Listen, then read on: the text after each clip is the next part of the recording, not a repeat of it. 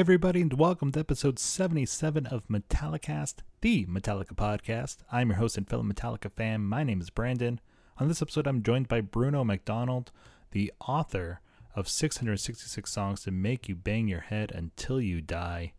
It is a fantastic book. Um, Bruno was on several months back talking about the book. We took a look at some of the Metallica songs that appear in the book. There's about a dozen that make up uh, part of the 666 songs. But he is back today to focus specifically on the year 1986. A huge, monumental year for Metallica with the release of their third album, Master Puppets, and for thrash metal in general. So many legendary, classic albums released that year that are so important to the history of thrash metal and heavy metal in general. So we look at the year of 1986. Let's jump into it. Here is my conversation with Bruno MacDonald.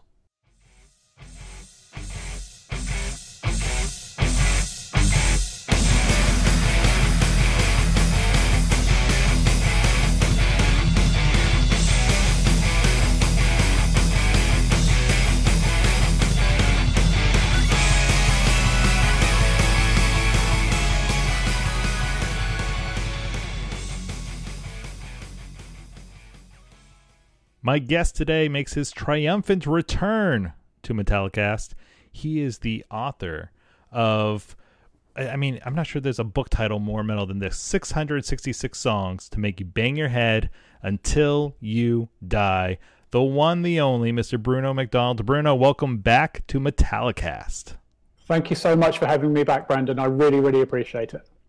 Last time you were on, we went into some of the not all but some of the metallica songs that uh, appear in your book um, they have uh, maybe like a dozen uh, they That's make right. up maybe like a dozen of the 666 songs featured and it, it's a very interesting book because you chronicle really the history of heavy metal and rock and roll um, and pop music and kind of anything that can be classified as metal in some degree is featured in that book. But uh, from all time classics to really obscure songs and artists, it's a, a, a really great read.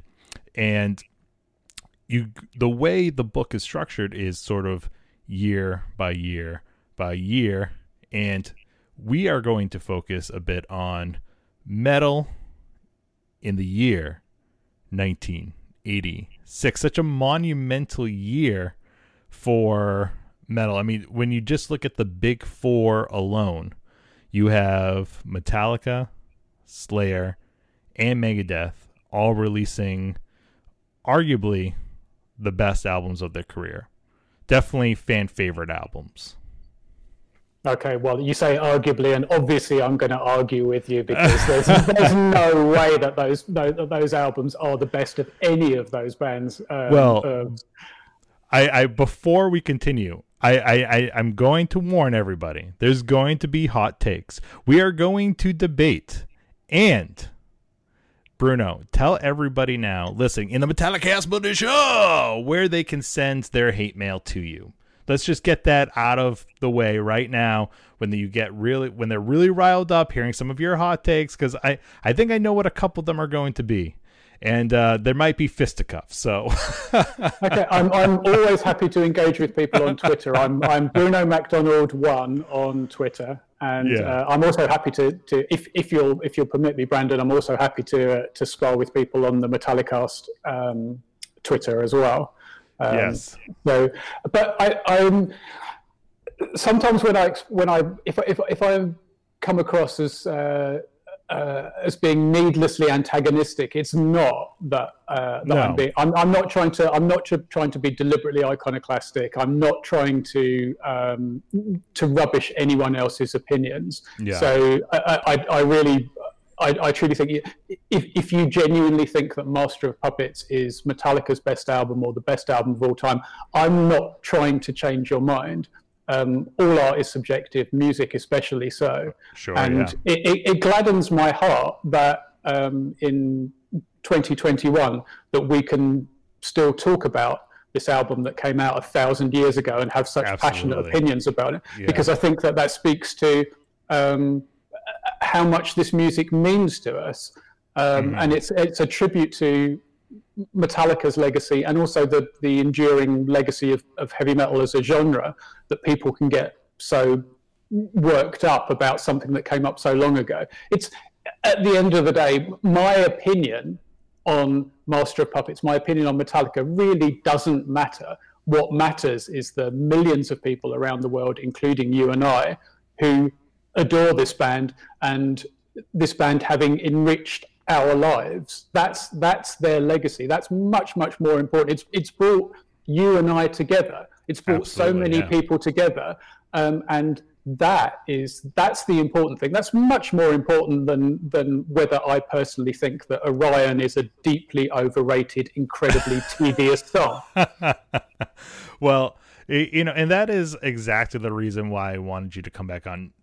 Not to, uh, you know, all joking aside, um, this show's not about hot takes, but everybody has a different opinion, and if you can uh, back up your opinion, and um, it, it, I, I want to hear. I want to hear why something is your favorite. Could be a personal reason. Could be uh, uh, just your musical preference.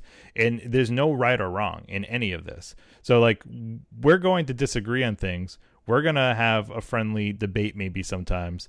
I'm kidding about the hate mail, but but uh, but you know it's all I, that. This is why I want you on the episode to give your two cents. I can give my two cents. We're gonna agree on some things. We're gonna have strong disagreements on other things. I think, um, but it's all in good fun. And at the end of the day, none of it matters.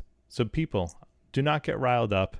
This, but it is really fun. I think to hear, you know, somebody like yourself who's very knowledgeable about Metallica, about heavy metal history.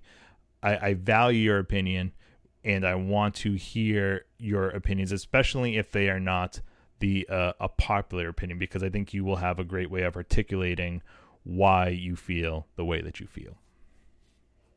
Thank you. That's very kind of you to say. I mean, I think I think this was all triggered uh, when you and Richard did your Lulu episode, and you in the run up to that because you you subjected to yourself uh, you subjected yourself to I think a, a, week of preparation where you were just listening to Lulu on a daily Yeah. basis, Yeah. and I, I think I think all Metallicast uh, listeners should commend you for your extraordinary research and diligence in that.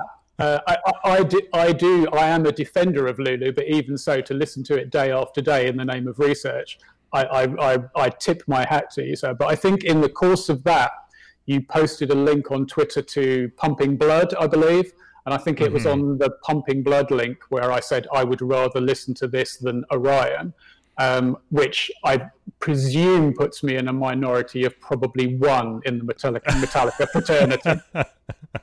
Yeah, I think that is probably a safe bet. I'm not sure even Lou Reed would agree with you if he was alive today. but uh um but yeah, it sort of stemmed from there and I was like, all right, this is going to be a fun episode if Bruno wants to do this. So I reached out to you and it the, it's so hard to focus in on a career as diverse and accomplished as Metallica and as long as Metallica. You know, we're 40 years now. Um, so I was like, let's focus in on a couple of the big moments, you know, maybe like that 1991 period or, and we settled on 1986 because I feel like that's sort of where the, even if it's not their most popular album, it, when you look at commercial sales, um, a lot of the thrash bands at the time, Metallica included, released albums that are very, uh, still very popular, but also very critically acclaimed. Yeah, 1986 is, is kind of an interesting year because it, it is the classic year for thrash metal. Because, Yeah. as you correctly said in the opening, um, three of the big four put out albums there. Um, one thing that's kind of interesting uh, when you actually look at the figures and the dates and the chronology is that uh, al- although this stuff came out in 86, it's actually 87 when it kicks in. To me, there's um, a parallel, and I'm not sure how, how, how much scrutiny this analogy will, will withstand, but I, I think there's something to it. It's a, a little like punk um, a decade before. So in the early 70s, or let's say say around 74, 75, you've got the New York Dolls and Patti Smith putting out these extraordinarily, uh, what turned out to be extraordinarily influential albums that really shaped how punk rock was going to emerge and develop. Um, but no one bought them at the time.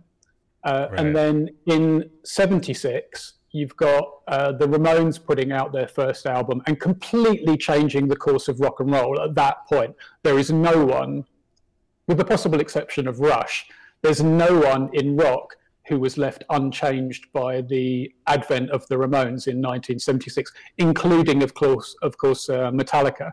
Hence, why they appeared on that uh, excellent Rob Zombie tribute album, uh, "We're a Happy Family." Yeah. Um, so in 1976, you've got the Ramones putting out their first album. You've got the Damned putting out the first uh, British punk rock single New Rose, which subsequently gets covered by Guns N' Roses, and you've got the first Sex Pistols single as well.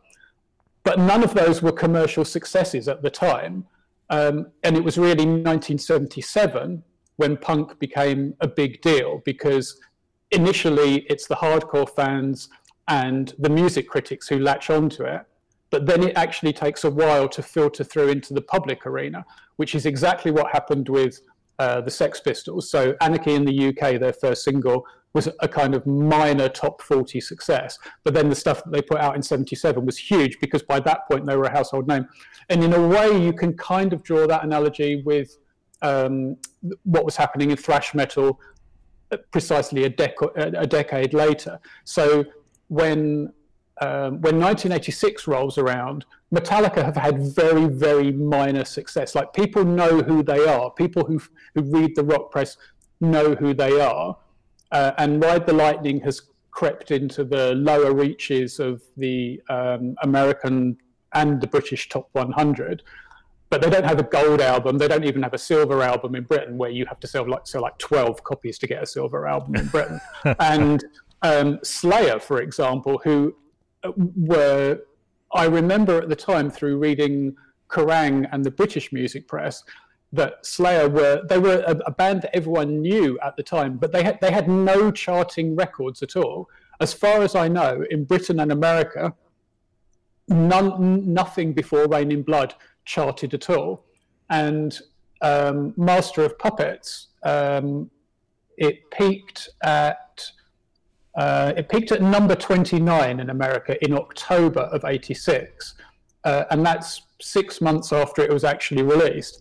And the, the reason for that, as far as I know, was the Ozzy tour that they did through right, from yeah. March through August, which was a, a, real pivotal turning point in their career. Sure. So it's at, it's at that point that they go from being a, ba- a band where, oh yeah, I've heard of those guys, to suddenly this is a band that could potentially fill arenas, which is what, what they did on the, the next stage of their cycle.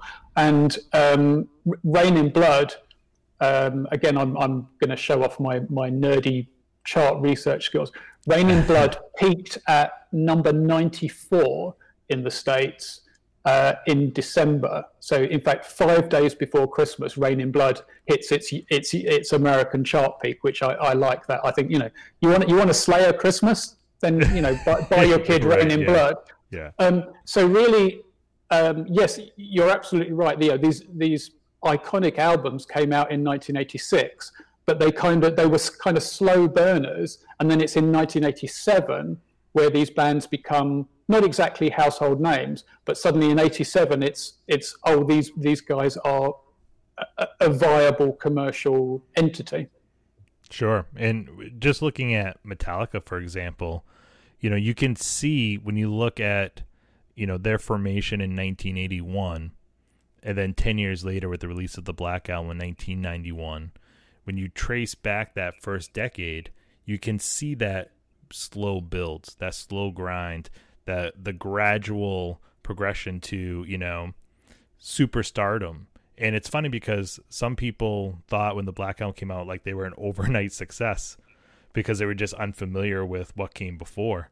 But the reality is, as we know, is that it was 10 long years of clubs, theaters, releasing those seminal albums, uh, getting that Ozzy Osbourne tour, like you mentioned, which was huge for them, playing, uh, you know, getting key slots of major festivals, whether it was Day, uh, Day on the Green in 1985 or the Monsters of Rock tour um, a, a couple years after that. So it's all these things that create this perfect storm for when the Black Album comes out, they can become the biggest metal band in the world of all time. Yeah, I, I, think I think you've put your finger on it there because it really was on the road that they proved themselves. Um, as as great as um, Ride the Lightning is, and as okay as Kill 'Em All and Master of Puppets are, um, it, it, was uh, it was it was really live where they proved themselves. And um, yes, you mentioned Day on the Green in '85, and I think um, that year was also when they did their first appearance at the Monsters of Rock festival in Britain as well. I think they were kind of low on the bill. I th- if, I, if I remember correctly, that year ZZ Top I think was a were headlining the Monsters of Rock, and Metallica were on at like some mid-afternoon slot. And then, yeah. as you as you say, the Ozzy tour, a huge turning point because suddenly they're uh, Ozzy was massive in 1986. Um, he, I, I, don't think I, I could be wrong, but I don't think there was any hard rock act that was bigger than Ozzy in '86. And he's you know, he, he, starts creating his legacy in, well, obviously he starts creating his legacy with Black Sabbath, but as a solo artist, um, 1981 is when it really takes off for him in America. And by the time 1986 rolls around, he is a superstar. And right. he, he can put out an album like The Ultimate Sin, which I think even Ozzy fans would admit is a pretty, pretty patchy album. And it's sure, still yeah. a, a, platinum album, um, very, very successful. And so, um, in the same way as he'd done with Motley Crue in '84, I think, where he took them out and he really broke them big nationwide, mm-hmm. he did the same thing with Metallica. There's a, there's a, a story that that um, Metallica, I think, tell, or, or maybe it's someone even from Ozzy's camp, about when they first joined that tour. They were too in awe of Ozzy to, to even speak to him, and they'd be blasting, you know, Iron Man or something on their bus and uh, Ozzy was wondering, well, you know, are they, as we would say in England, taking the piss? Right. Uh, yeah. You know, are, are, they mocking me for my for my sure. uh, you know Jurassic metal history? But yeah. in fact, actually, they were they were blasting that stuff because they love it. Um, and and then that turned out to be a, a, a very mutually beneficial relationship. And that, so I think yeah, as you say, when you look at those 10 years before the Black Album, there are those key moments, and definitely that Ozzy tour was one of them. Then then the, the next really big one would be the one video uh, sure, because yeah. the, uh, getting one onto MTV that in in Lars's own words they became MTV whores at that point and they and so these these are the things where their popularity really takes a massive step up. But in fact, actually, and I think I think we maybe briefly touched on this the last time I was on your show that um, that actually Justice was already a platinum sensation long before they put one out. So they, they, they were well on their way, I think, but, but there were these kind of events that really sort of kicked it all up a notch. Right. Like, uh, you know, to your point that you were making too, like in Justice for All, they're not only they on MTV, but they're performing one live at the Grammy Awards. They're up for that, you know, what is now the infamous Grammy nomination that they lose to Jethro Tull, but they're they are part of the mainstream, part of the establishment before the Black Album comes down. It's just that was kind of the you know the perfect album in so many ways the perfect songs the perfect producer the perfect band the perfect sound to kind of just say all right we are just putting our foot down as we are the band right now but it all those seeds were planted years and years um, before, you know, over that first decade. And really, like I said, in Justice for All, they already have one foot in the mainstream. Yeah, I mean, I, th- I think the other thing to to um, commend is that they were always a step above their contemporaries. So, sure. as much as I personally am not a huge fan of Master of Puppets, and that's just personal preference, but if you if you listen to what was coming out around 1985, 1986 in the thrash arena, Master of Puppets is clearly um, much more sophisticated and much more ambitious. So sure. whether whether you whether you think that whether, whether you think that the end result is better than all the others is as, as we as we mentioned before that's that's entirely subjective but i think what is not really up to much debate is that metallica definitely had their sights set higher than everyone else. So there's a lot of thrash from that era that I and other people enjoy. But with a lot of it, you can trace it back to what's come before. So there's a lot of great thrash albums, including the ones that came out in 86, where you can listen to it and you can say, uh, they've been listening to a lot of Judas Priest. Uh, so the, the, the Priest influence on what became thrash metal is absolutely huge and people were doing those kind of squally guitar solos and they were doing those rob halford style shrieks including right. slayer um, oh, so yeah. as you know Angel i'm a huge death. absolutely yeah yeah i mean that that nails its colors to the mast within seconds of that album opening so as you know i'm a huge slayer fan and i would argue until i'm blue in the face that slayer have been much more consistently good than Metallica. Um, have they been as ambitious as Metallica or, as sophisticated as Metallica or as daring as Metallica? Absolutely not. So it's a kind of trade off. So um, with Metallica, you get the highs. You've got Master of Puppets, you've got Ride the Lightning, you've got the Black Album, um, and you, have got uh, later works where we can debate them, the merits of. Um, you've got the highs, but then you've also got the lows. So although I would defend Lulu, for example, I would also very much defend St. Anger. Most people obviously would regard those as lows. Sure. So um, that's the trade-off. You get these moments of genius because you get these moments where they stumble because they take chances, which Slayer simply never did. So right. as, as, I, as I think I said on your show last time, in my opinion, Slayer got it absolutely right um, on their first album, and then they did it again 13 yeah. times or whatever it was. right, so yeah. you can you can you could pick any Slayer album from any point in their trajectory, even that um, the the covers album that they did. You could put it on. You know exactly what you're getting, and you, in my opinion, you know you're going to enjoy it. Um, but but you don't get the moments of daring. And um, another analogy that kind of occurred to me, and this is probably not an original thought, so I apologize to anyone that I'm inadvertently plagiarizing, was that with Master of Puppets, there's you could kind of draw a parallel to what Rush did as well. So the, Rush put out three albums um, to increasingly dwindling sales. So by the time they put out Caress of Steel, no one's interested. You know, they've toured with Kiss, they've toured relentlessly. They've put out these three albums, and no one cares. And at that point, Mercury Records is ready to say, "Look, you, you guys are done. We're throwing no more money at this." And right. as a big kind of middle finger to their record company, Rush do 2112, um, which is a huge step up from what, what they've done before, and is an album that is, you know, correctly uh, regarded as a as a landmark by lots of people, including certainly Mr. Hammett. Um, sure, and yeah. so you could you could sort of take the view that that's.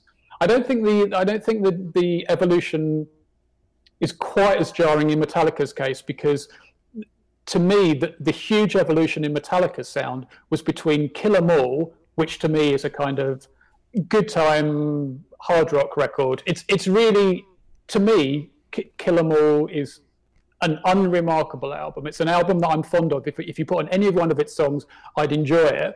But I don't think it's any kind of landmark. I don't think there's anything especially original about it. I don't think there's anything hugely memorable about it.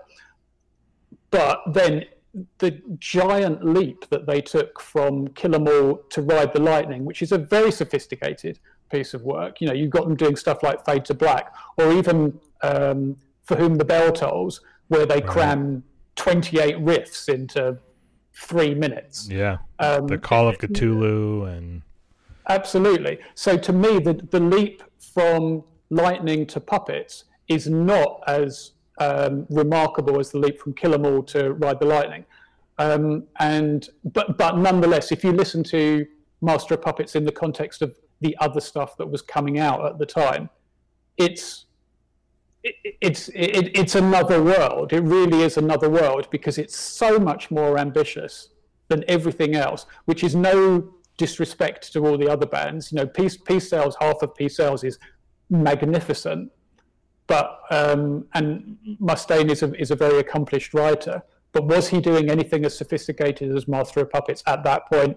He wasn't, in my opinion. Yeah, no, I agree with that. I think you know, Master Puppets is my personal favorite Metallica album, but it, the the formula was established with Ride the Lightning, and then that formula was copied on Master Puppets, and then uh, also copied on And Justice for All to a lesser extent because that album became a little bit more progressive than any of the previous three records.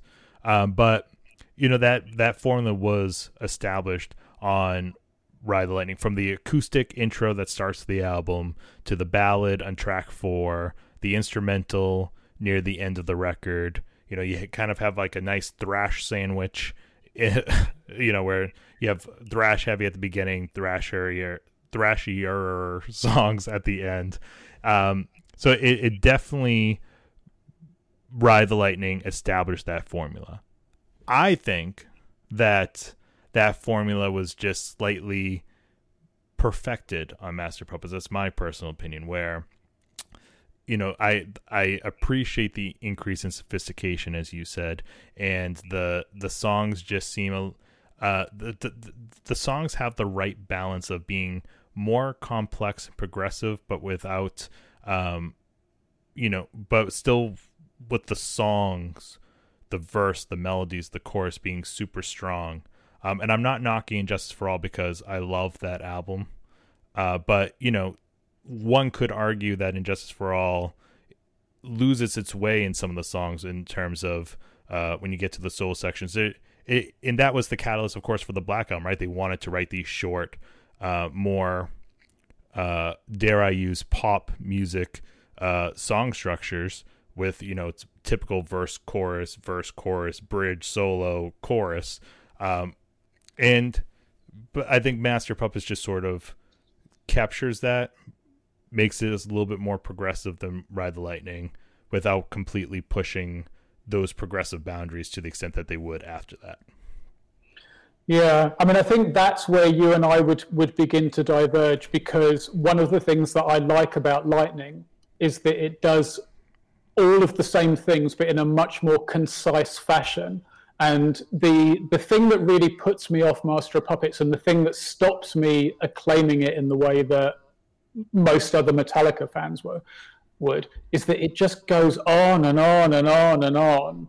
Um, it, it's an incredibly long album, and it feels like an incredibly long album. I remember when um, when Def Leppard put out Hysteria, um, Joe Elliott very proudly saying there was there was a big deal at the time because they managed to fit that amount of music onto a single album which was a technical accomplishment because uh, and I'm here. I'm wandering into territory that I really don't understand. But in terms of the, in terms of the dynamics that you can get onto a vinyl record, um, you you don't want to put that much music onto a vinyl record because then you don't have the space for the grooves to allow for all of the dynamics. So I apologize to any audiophiles in the in your audience who are just appalled by the way that I've simplistically mangled that point. you you would customarily expect with albums that are as long as Puppets or Hysteria that they would put it over a double album because then there's right. more room to, to, fit all that all, all that audio information on the vinyl. So it, both of those albums were technical accomplishments. I, you can tell I've had a glass of wine because I can't say the word accomplishments anymore. Um, it's okay. I tripped and, over a thrash year before, hence yeah. my thrash year.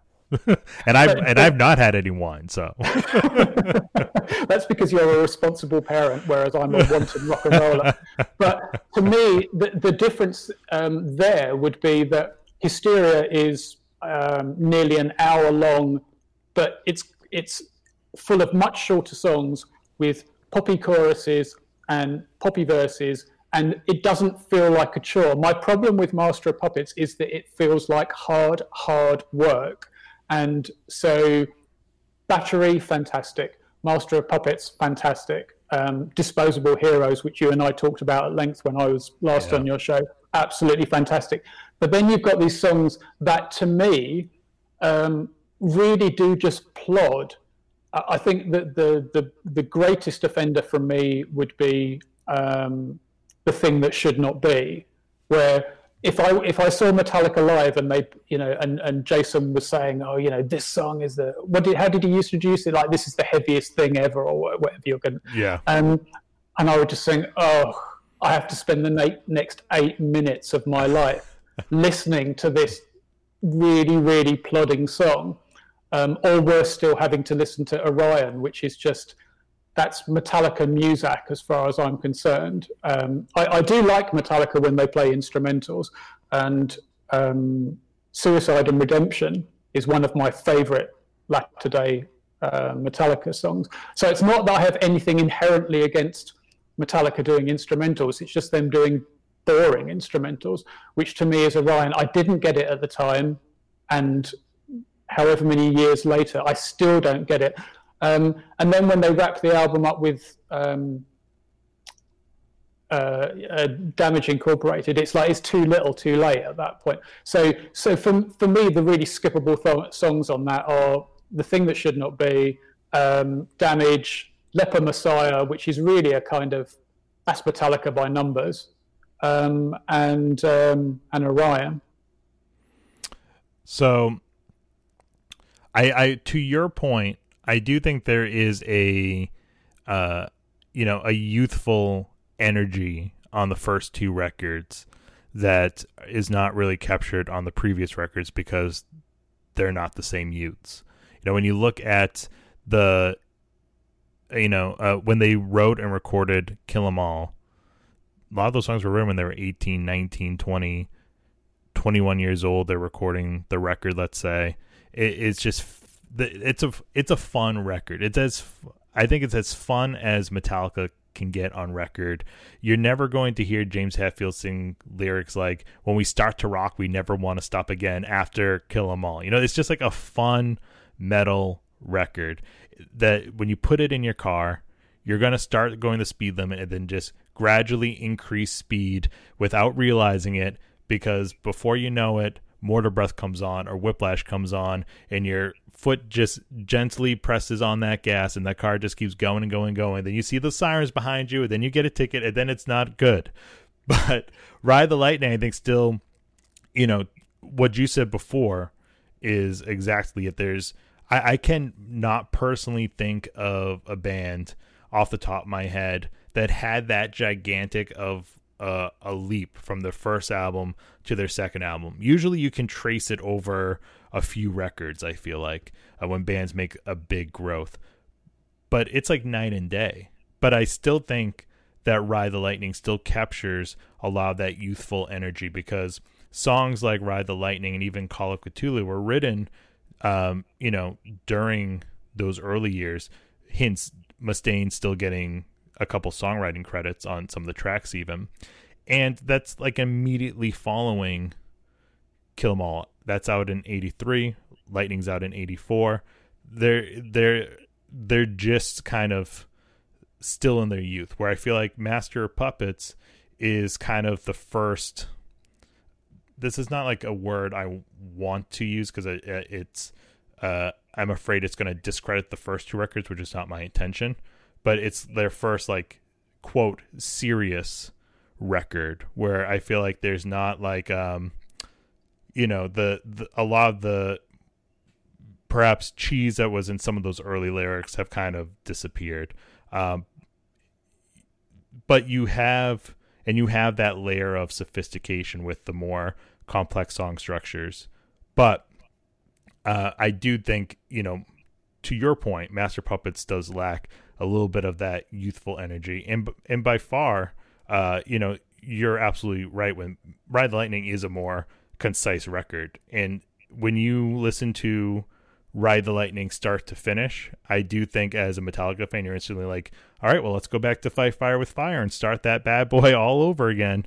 Whereas if you listen to Master Puppet start to finish, I feel like I've listened to an amazing masterpiece of a record, but I'm not sure my gut instinct is to immediately go back to Battery and listen to it because it is that little bit extra in length. But that's really also the first album that kind of starts that Metallica's career, right? Where you know they're not a band known for their short albums uh where you know years later in load that's literally packed to like the maximum capacity of a compact disc at that time in 1996 and then you know and even with uh and some people in their critics will say well yeah they have a hard time editing themselves right? A lot of people said i personally love hardwired to self-destruct.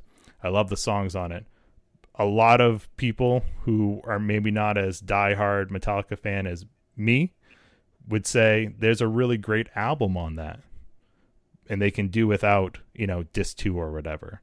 So it's sort of the start of that long form album they do not have a lot of when you look at bands that are comparable that have been around for 40 years they don't have a large catalog of songs they don't have a large catalog of albums compared to other bands and artists who have been around for 40 years. But they pack a lot in when they do have a release. I think you're absolutely right, and I think Uh, uh, also, uh, and again, I come back to the to the point that I made at the top of the show, which is that that, that my my opinion is irrelevant, and I'm not. If if you think the Master of Puppets is a flawless masterpiece, I'm not interested in in saying that you're wrong about it. It's just an. an well, opinion. I'm never wrong, but... Bruno. My opinion is fact. So I'm glad we agree with that. Absolutely, yes. I, I, I, had a momentary brain fart there. I can't imagine what I was thinking. But also, um, when to come back to your point about, oh, well, I don't feel compelled to then listen to if I if I get to the end of Master Puppets, I'm not going to flip it back to track one and start all over again. Um, to defend the album, I would say, well, there's nothing wrong with that because if you're talking about art, and I think and I think with puppets we can say that we are talking about art, then the fact that it is this monumental piece of work that's had this impact on you and is not easily digestible. If if you ate a fantastic, really good quality gourmet meal, you're not going to get get to the dessert course and then say, "Well, I'm going to eat the whole thing again." Whereas right. if you ate a burger, you would get to the end of it and you would say, well, I'll have another one of those. So it, it so I, I, completely appreciate what you're saying. So if you know if you, if if ride the lightning is the burger in this slightly torturous analogy, then then yeah, you, you listen to ride the lightning and you say, well, I'll have another bite of that. Whereas with Master of Puppets, it's like, well, no, I've had this extraordinary meal, and this has enriched my day, and in, and in fact, it's enriched my life. And uh, and so I'm satisfied with this, and I'll do it again next week or next month or even next yeah. year. So again, this is not to denigrate Master of Puppets, and this is not to say that anyone who, who appreciates that album is wrong. It's it's not to my taste because, as a huge generalization, I like stuff that is faster, poppier, and more immediate. Um, you know, I'm I'm like some kid who's who's wired on on uh, you know Coke and E numbers, Coca Cola and E numbers. I hasten to add, uh, and and I want that kind of instant gratification of a, of a good of a good chorus. Yeah, um, that's a huge generalization because there is there is stuff that is that is more sure. slow burning that I enjoy, um, and so that would be one of the reasons why I. If, if I if I were to pick an an album from that year, and say what, what would be my pick of that year, probably the album I would go for would be Darkness Descends by Dark Angel, uh, because I think that's a an extraordinarily heavy record. All the songs on it are really good. The production is pretty good by thrash metal standards, and it it's it's better than Reign in Blood, in my opinion. On Reign in Blood, as as huge of a Slayer fan as I am, I would not deny that the, the the only songs off that that you that actually stick in your head after you've listened to it are Angel of Death and Reign in Blood. You know, there's a reason why though if if you look at the Spotify listening figures for um, for Reign in Blood, um, sorry for Rain yeah for Reign in Blood the album, those two songs are massively above all the others, and that's because the eight songs in the middle of of those two all basically sound the same. It's like listening to the same yeah. song for half an hour. And so Reign in Blood works as a really, really good, complete sensory experience where it just beats you over the head for, for 28 minutes. And in that sense, I think the only album that's um, comparable to it in my experience, there was a, a, a band called uh, Sugar, which Bob Mould formed after he left Dü. And they put out an album called Beaster, which, uh, if you're a fan of, th- it's not a thrash album, but if you are a fan of thrash metal, I, I can really, really recommend it because in like Reign in Blood, it just grabs you by the scruff of the neck and just shakes you vigorously for for 25 minutes. Yeah. And then pushes you to the floor and you're exhausted and sweaty and you love it. Can you necessarily sing the choruses in the way that you can with the Metallica stuff? No, you can't because they were aiming for different experiences. Right. So um, why am I talking about Dü and Sugar on a Metallica? why again, not? I can only, why can only not, Bruno? why not? Well, I mean, going back to Reign in Blood for a moment, you know, I'm gonna kind of, uh, I'm gonna kind of go against what I said about Ride the Lightning Master Puppets, where I I love the immediacy of Reign in Blood. I love the short conciseness of like that whole album is a brutal blur and then it ends. And I appreciate that about this re- about that record. I'm not sure um I would rank that among my favorite Slayer album.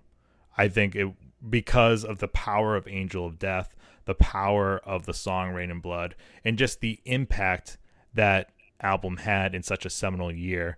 It's held up on uh you know this pedestal of uh, thrash metal greatness, and rightfully so. I'm not discrediting that record; it deserves all the praise it gets.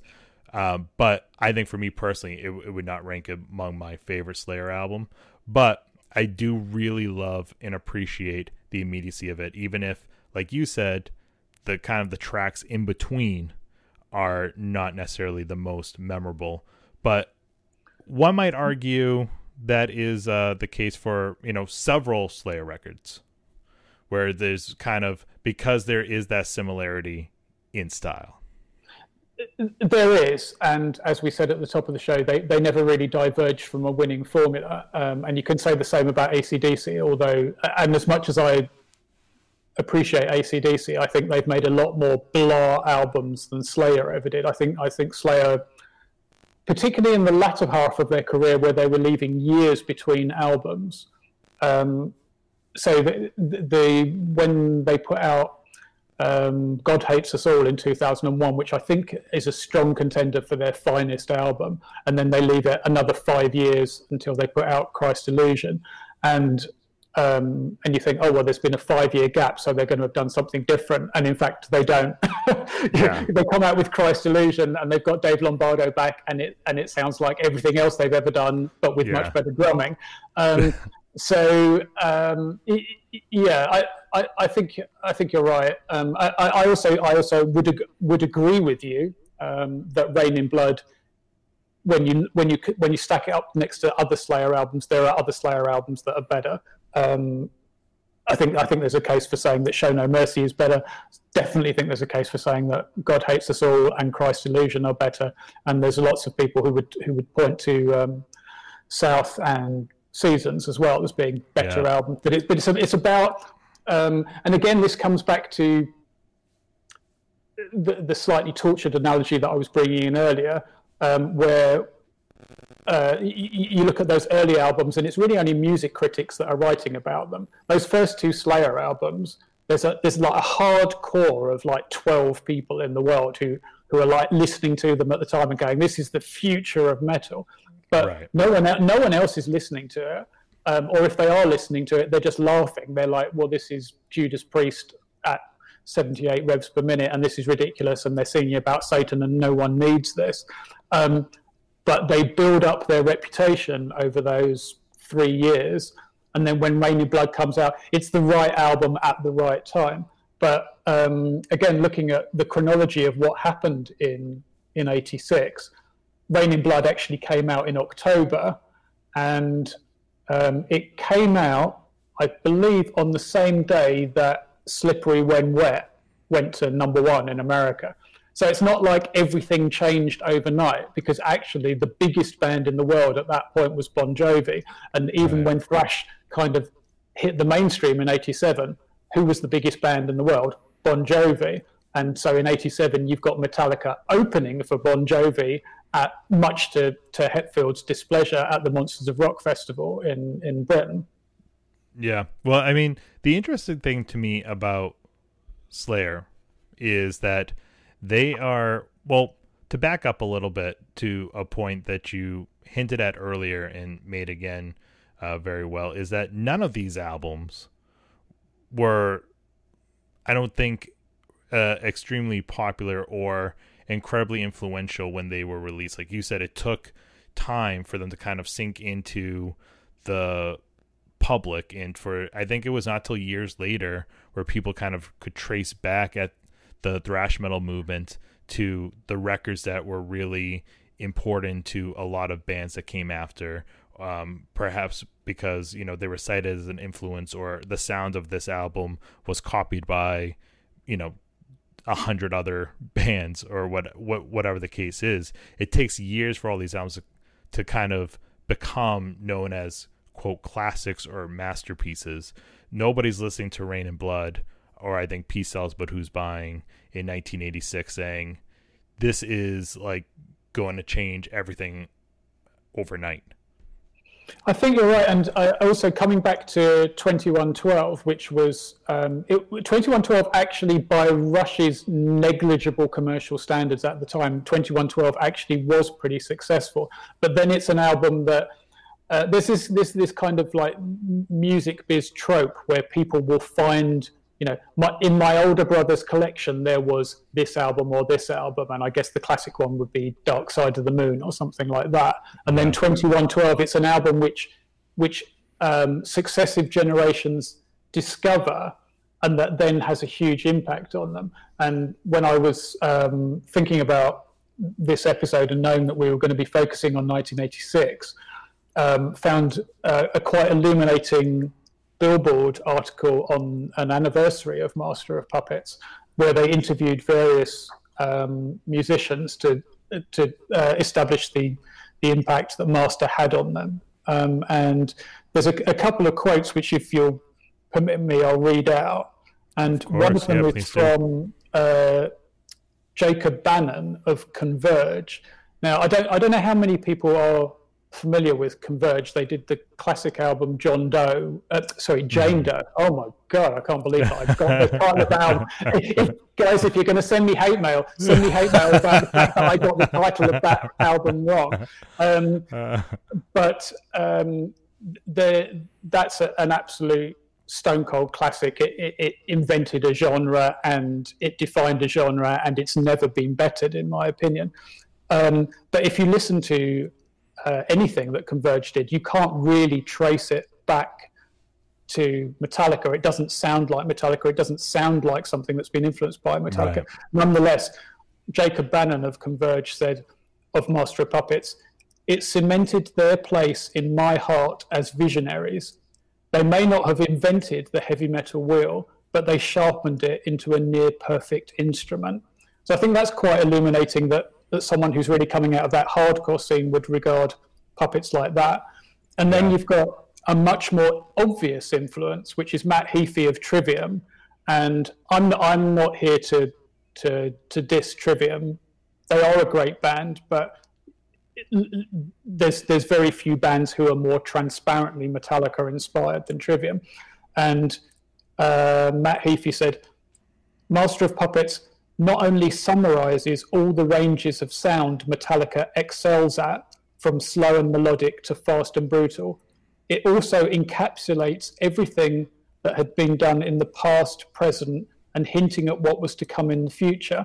Master of Puppets showed me what can be done with metal. And so, in the same way as 2112, they um, they presented a world of possibilities to their listeners, many of whom were probably like the guys I've just quoted, like myself. Um, when you're a teenager, if you listen to an ACDC album, for example, it's not going to open your horizons. You're not going to, you might love an ACDC album, and God knows I, along with millions of other people, love ACDC albums, but it's not going to make you think about music in a different way because that's not their gig. Their gig right. is reminding you of, well, actually, it all stems from Chuck Berry. But actually, if you listen to 2112 or Master of Puppets, or any of those really ambitious albums, you'd struggle to hear Chuck Berry in it because actually they're trying to push everything on further. And that is the stuff which makes people form bands. That's the stuff which, yeah, in the case of people like yourself, makes you want to pick up a guitar to figure out how the hell did they even do this? You know, right. no, no Angus Young is a fantastic player, brilliant player, one of the very best players that hard rock has ever produced but I don't know that you're going to listen to too much ACDC and, and spend time wondering how did they do that?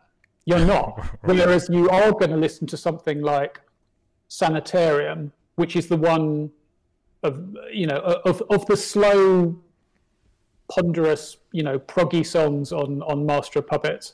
Um, Sanitarium is the one that I could bear to listen to, and you would listen to that particularly if you were an impressionable teenager, as I was at the time, and you would think, wow, I've not heard that before, and I've particularly not heard that before in this genre. Um, and so I think that really is where Metallica were really massively thinking out. And I don't know how much of that was contrived. I don't know. I don't know that they were sitting in a room saying we must really push the boundaries. I I would like to romantically think that they weren't doing that and that it was a kind of natural alchemy because they were a brilliant band. So Lars might not have been uh, a technically accomplished drummer, but he was perfect for Metallica. He is perfect for Metallica, and and yeah. I, I get very bored with people saying, "Well, he's no good as a drummer," because it's like, well, in which case you form a band that millions of people around the world. You know, I'll, I'll sit on my, I'll sit on my bed and I will mime drum bits from Metallica records, right, and yeah. I'm not I'm not going to do it uh, do that with anyone else. Um, so, and and in Hammett you've got maybe not the world's most gifted guitarist, but a very good guitarist. In Hetfield you've got an absolutely master of his craft. You know, there's no one better at rhythm um, with the possible exception of Malcolm Young. And then you've got Cliff Burton, who was also very innovative as well. So I kind of, I like to think of it as a kind of lightning in a bottle thing, where you've got these four personalities and they were exactly the right people. And at that time, these four personalities come together um, and they conjure magic. Um, mm. And you, there's, there's other bands who are, who are comparable. Pink Floyd would be a good example. With the exception of David Gilmour, there's no one in Pink Floyd who's a particularly talented musician. You know, Rick Wright was an okay keyboardist. Nick Mason was a very, very pedestrian drummer, and Roger Waters, by his own admission, only played bass because there was no other instrument available for him to play in the band. um, but suddenly, you get these, you know, mediocre musicians who can conjure a masterpiece piece like Dark Side of the Moon. Um, and so the, the, same thing happens with Metallica. And um, I read in a, an old Revolver interview, I think it was, where Kirk and Lars were talking about the music that they were listening to at the time.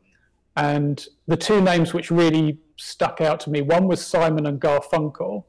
Um, and Paul Simon is, to me, one of the greatest well, to me and millions of other people, one of the greatest songwriters in the history of pop music, and Kate Bush as well. Now, I would struggle. I, th- I, think I think I'd have to hand it over to your friend Richard S.E. on this point to to see if he can identify any points in Master of Puppets that betray the influence of Kate Bush and Simon and Garfunkel.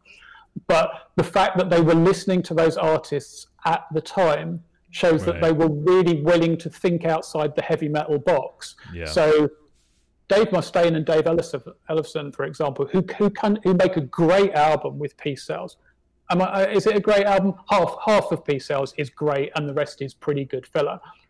Um, were they listening to Kate Bush and Simon Garfunkel in their spare time? Probably not. You know, they were listening to Venom or they were doing heroin. They were not right. pushing the boundaries of what thrash metal bands should be listening to at that time. But Metallica were, and um, and they come up with this album that, as I say, really broadens your horizons and inspires you. So many points there, all excellent, that I want to kind of go back and unpack. So, first to go back to the quotes, when you uh, were talking about Converge, remind me a lot of uh, Dillinger Escape Plan, who on the surface is not a band that, you know, when you listen to uh, a Dillinger Escape Plan album, you're not going to be like, oh, they were definitely influenced by Metallica.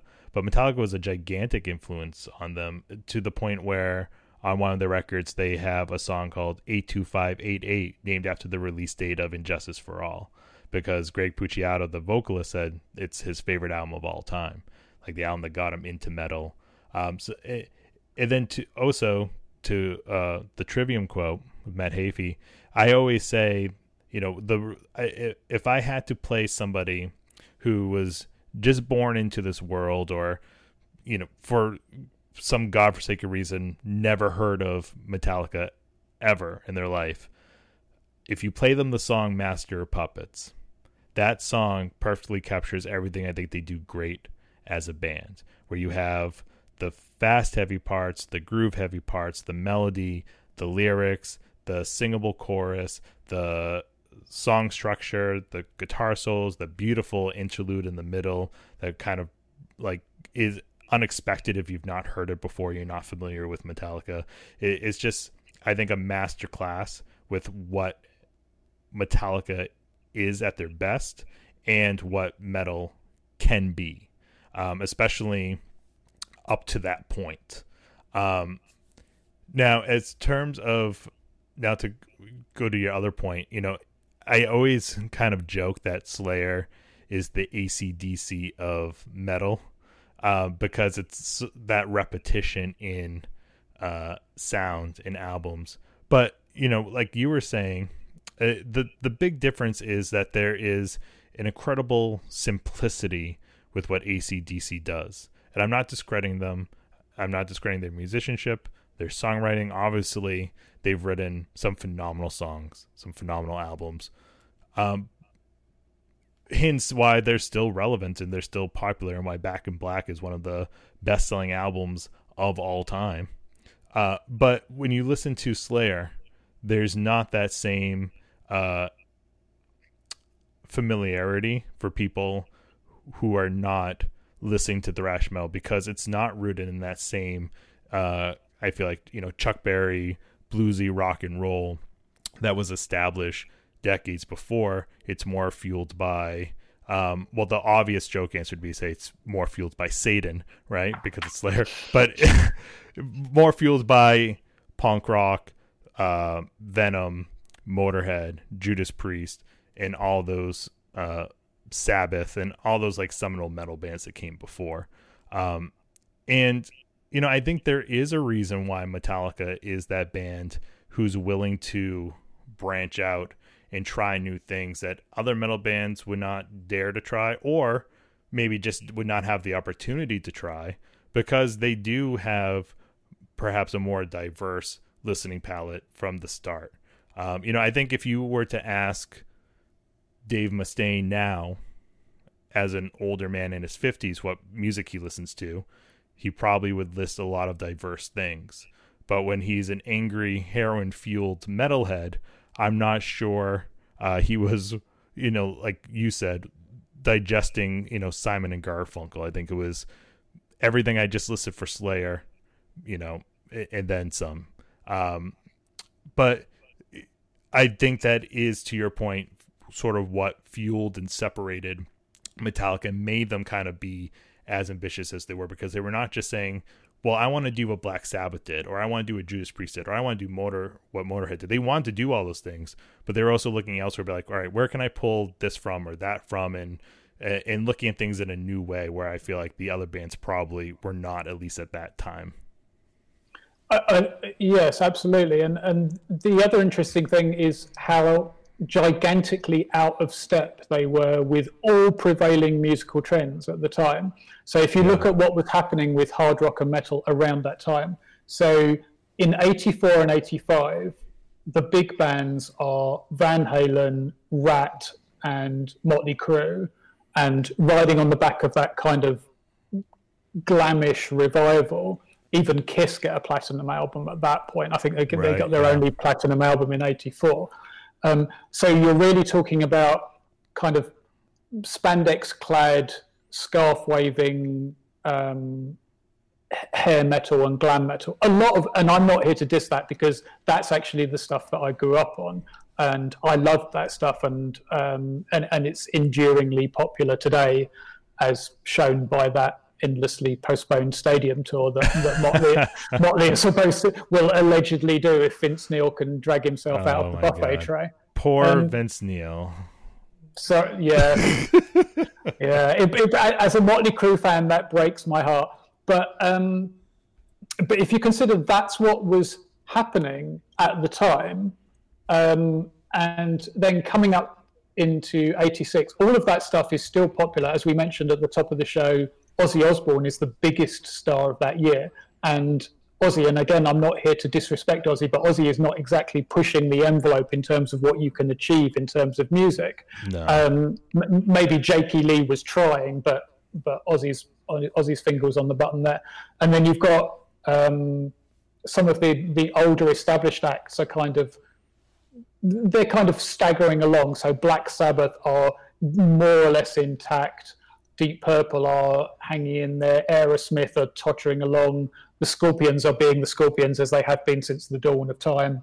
And you've got Ronnie James Dio and ACDC as well. So you've got, on the one hand, you've got this glam stuff which is selling millions of albums. And then you've got this kind of more traditional metal which is kind of trundling along. So what Metallica were doing I suppose in a way you could say this about the whole thrash metal movement, and you could say that is why thrash metal was so um, divisive at the time. Uh, and it really was divisive at the time because a lot of people hated it in the same way as they hated right. punk rock. They were just, this is noise.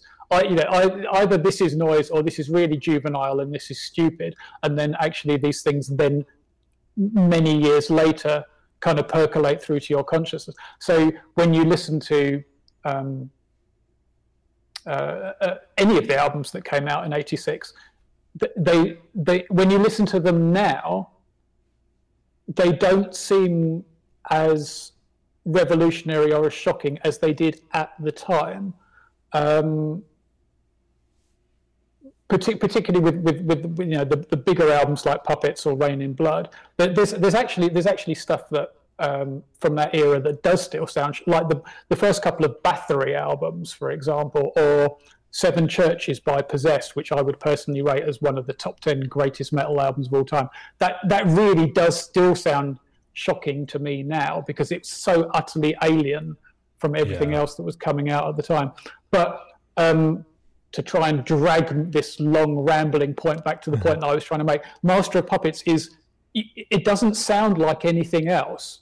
Um, you can't put it on and think, oh yes, I know exactly what they were listening to. I mean, you you could you could basically you could you could you could maybe say Rush in terms of its uh, ambition and its scope, and like with a, a lot of early uh, uh, Metallica, you could trace it back to Iron Maiden um, right. and you know the, the, the, the, twin guitar stuff that, that UFO or Thin Lizzy did. But Master of Puppets doesn't sound like Iron Maiden. Um, it doesn't sound like UFO. It doesn't sound like Thin Lizzy. It doesn't sound like Rush. It sounds like Metallica. So that is um, a, a, huge tribute and a testament to how absolutely great they were. You and I would argue that they still are, but a lot of people would say, "Well, no, Master of Puppets was." You know that was it. That was they're right, never going to yeah. get better than that. And because you could say you could put on that album, and you could say for for any of its what what I would regard as flaws, it's definitive Metallica because it doesn't sound like anyone else. Mm-hmm. Um, and if you compare it to, say, uh, Somewhere in Time, which was the Metallica, uh, the Maiden album that came out in the same year.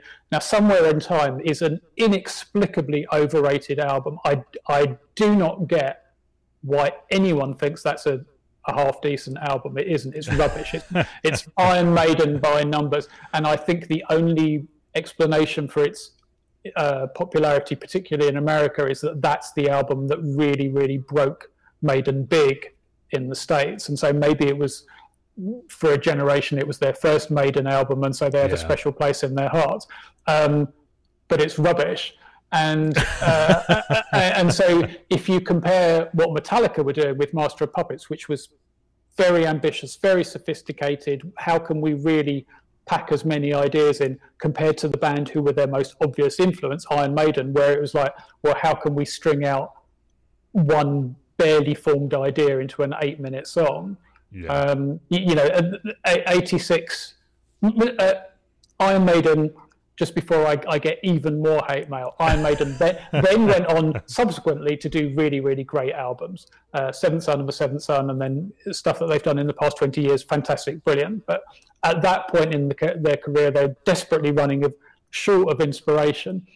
And um, Bruce Dickinson at the time would tell you that an album like Seventh Son for a Seventh Son, which I love, was uh, signposting away for for metal in the 21st century. Mm. It hmm. wasn't. It absolutely wasn't. Um, the mm. album that was signposting a direction for metal in the 21st century was Master of Puppets. So you could say that 86 was the year that the baton got passed from Maiden, who yeah. really had led the charge and done magnificent, influential stuff in the first half of the decade. Then Metallica take over.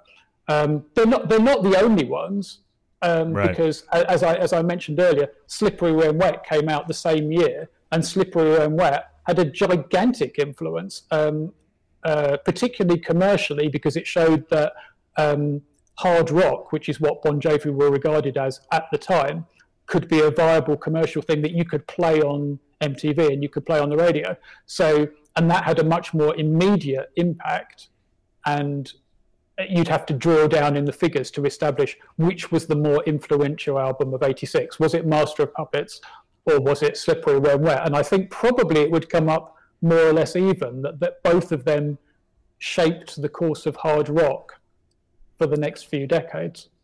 Yeah, well, I think you need to look at the difference between the 80s and the 90s culturally.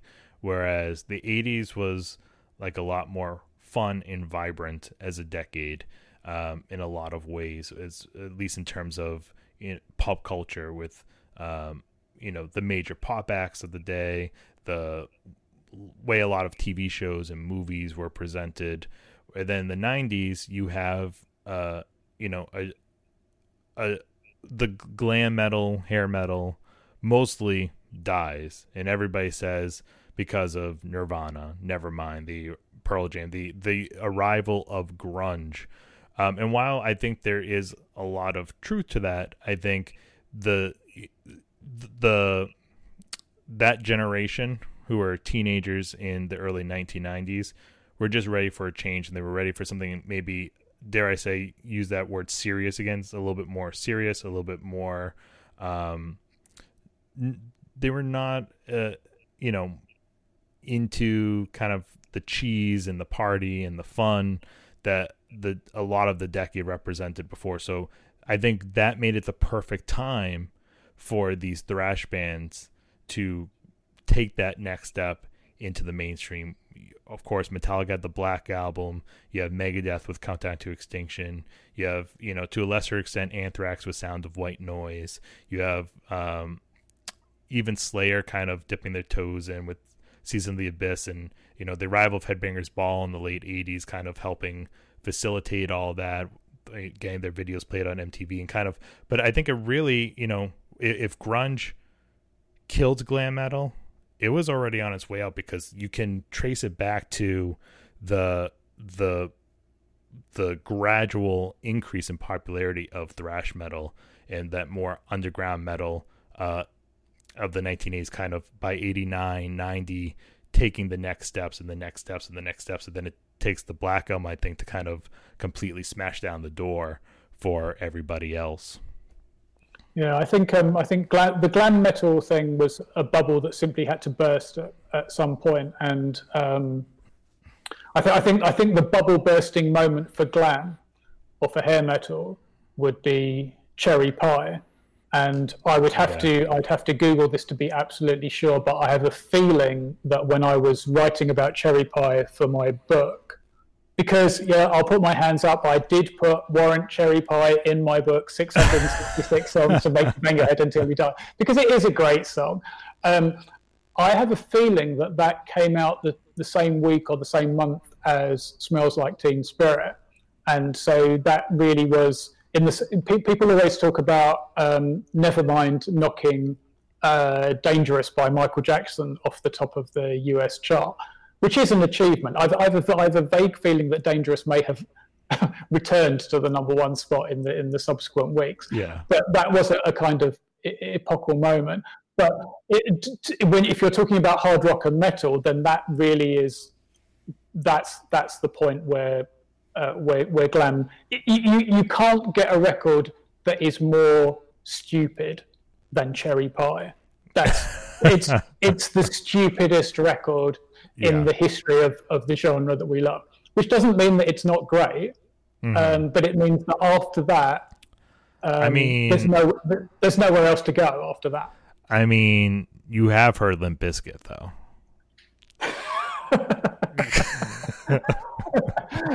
yeah. Yeah.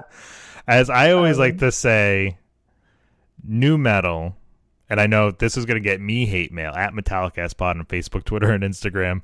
Nu metal was the hair metal of the late 90s, early 2000s. And I say that because you have like those big bands that are still popular today, right? Whether, you know, you had, uh, uh, I think Bon Jovi kind of transcended hair metal, but they definitely, you know, were part of it for a, a moment. But you had you have bands like that. You have bands like Korn right, that kind of stand the test of time.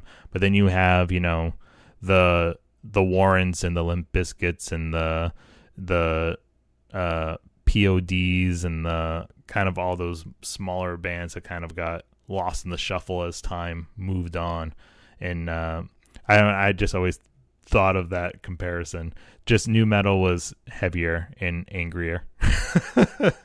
okay, I mean, this is with the point where I think obviously you're talking complete nonsense, um, and um, I, I, think I think there was lots of nu metal that was absolutely fantastic, and uh, I think if you were to uh, look at the Deftones, for example, I think there's a strong well, case for saying that the Deftones would be the greatest band of the past 25 years. I I I I'm, I'm overgeneralizing. Obviously, I know bands like the Deftones aren't.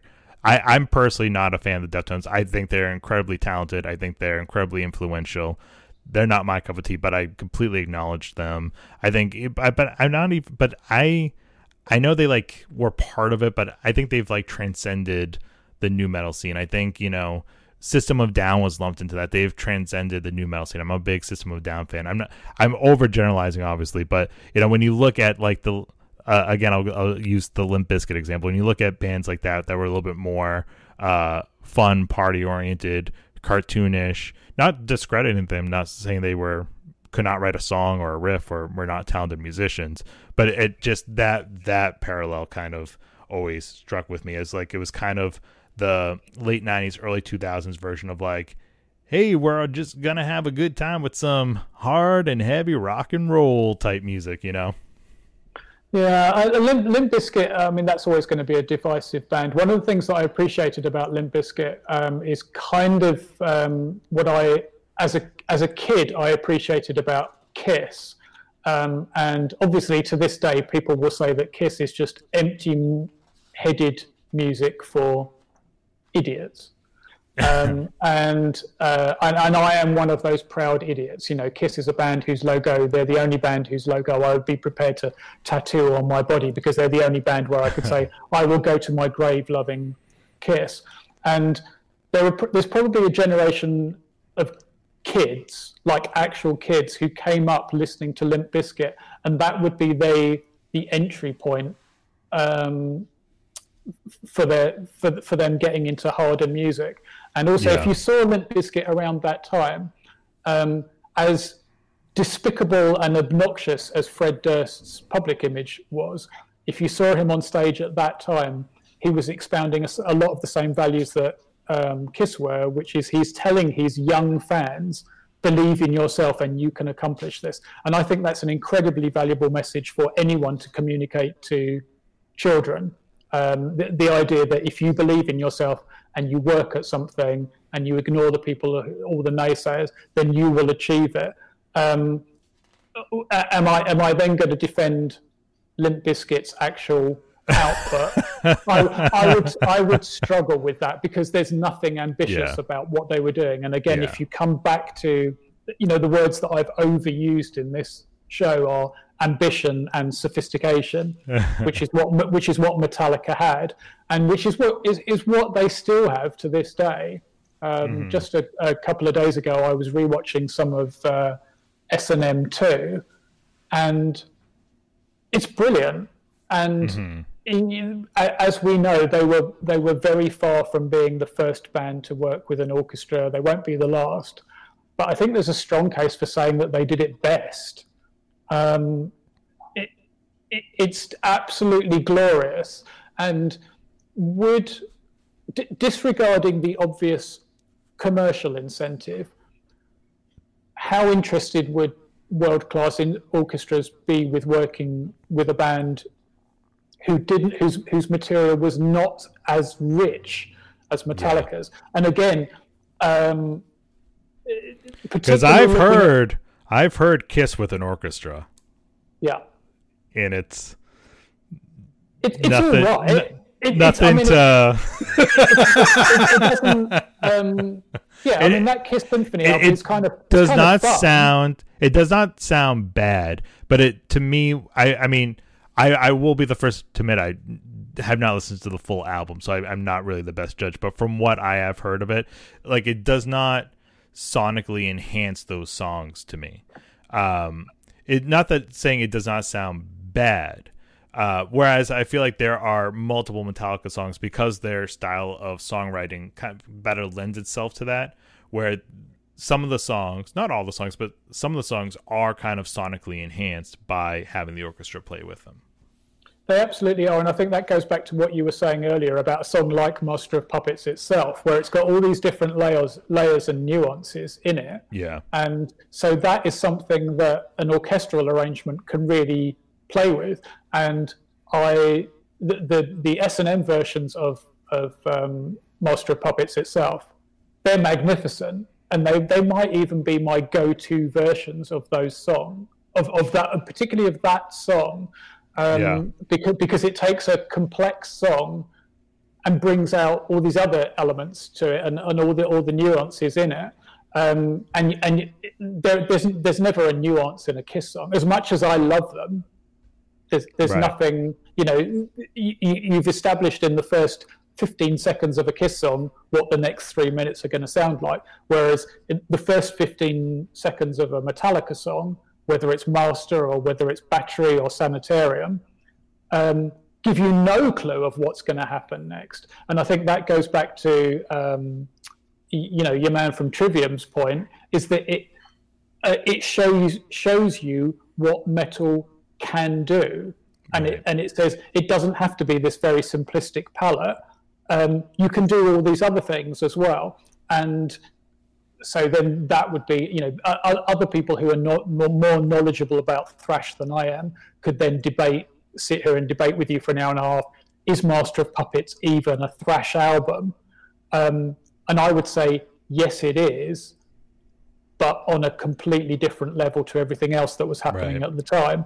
And again, coming back to Peace Sells for example, I, I would out of out of these album out of those two albums, I would probably put on Peace Sells because it, it's more immediate, um, and the filler tracks don't go on for hours and hours and hours like Orion and the thing that should not be do.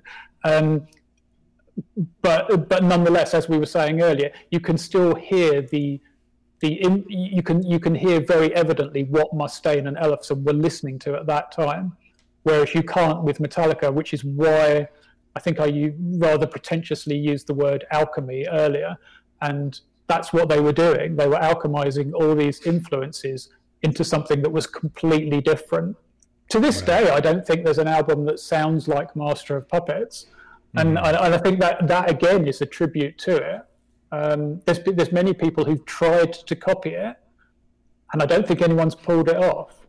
Yeah, I would agree with that. And what you were saying too leads me to kind of uh, two points that uh, I want to kind of I, I, want to make and kind of finish on uh, as we start to wrap up here. So to go back to um, before we wrap up the year of 1986, you mentioned kind of we, we were talking about how uh, you know S and M the the orchestra kind of sonically enhancing some of those songs for us, and for me, a, a song that the orchestra really enhances is the Call of Cthulhu. Now I know that your uh, disdain for Orion, so I, I, I need to know. Uh, I'm I'm interested to know sort of where do the Metallica instrumentals rank for you? Because I'll I'll say for me personally, if we have, I'm kind of taking out anesthesia pulling teeth because that's not like a full band instrumental. It's a bass solo. I know you know technically it's an instrumental, but I'm kind of taking that out. So when we look at the Call of Cthulhu, Orion, To Live Is to Die, and then Suicide and Redemption, the Call of Cthulhu album version I like, I do not love. If I see for me, Ride the Lightning, and this is gonna get me hate mail, could end before that song. Now, with that said, I think the S and M versions on both one and two, I think the orchestra adds so much to that that it might elevate that instrumental to me above the others. I think Orion, I have the opposite opinion of Orion. I think Orion is a masterpiece. When um, I had a, the pleasure of seeing them perform it live, it was I, I I'm not sure if it's just my fondness of Cliff Burton and and he was such a an influence for me wanting to pick up the bass and learn how to play the bass. Perhaps that's why I hold it in such high regard. I mean, I remember being in middle school or high school or whatever age, like learning dun dun dun dun dun dun dun, dun on my bass and listening to that part over and over and over again. Uh, but I think I think there's just a. Uh, I think when it goes into that middle part with that bass section, the solo, it's so uh, almost atmospheric in a way that other Metallica songs are not really atmospheric.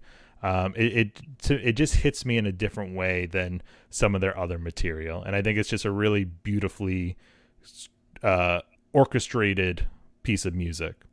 To Live Is to Die, I love. I think it's the under the most underrated of all the '80s instrumentals.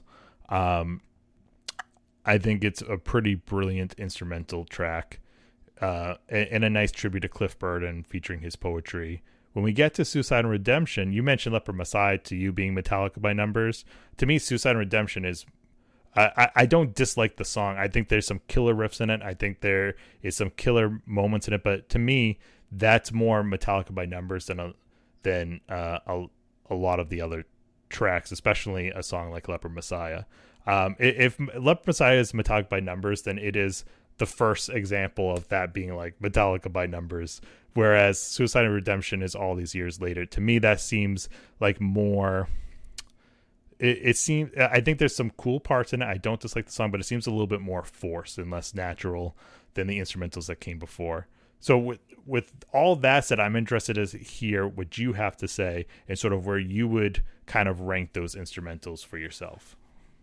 Well, I'm going to start off by saying that I entirely agree with you about Cthulhu. I think the points you've made are, are absolutely a, a, thousand percent right, and I think those S and M versions are are magnificent and they elevate a pretty good track into a magnificent piece of work.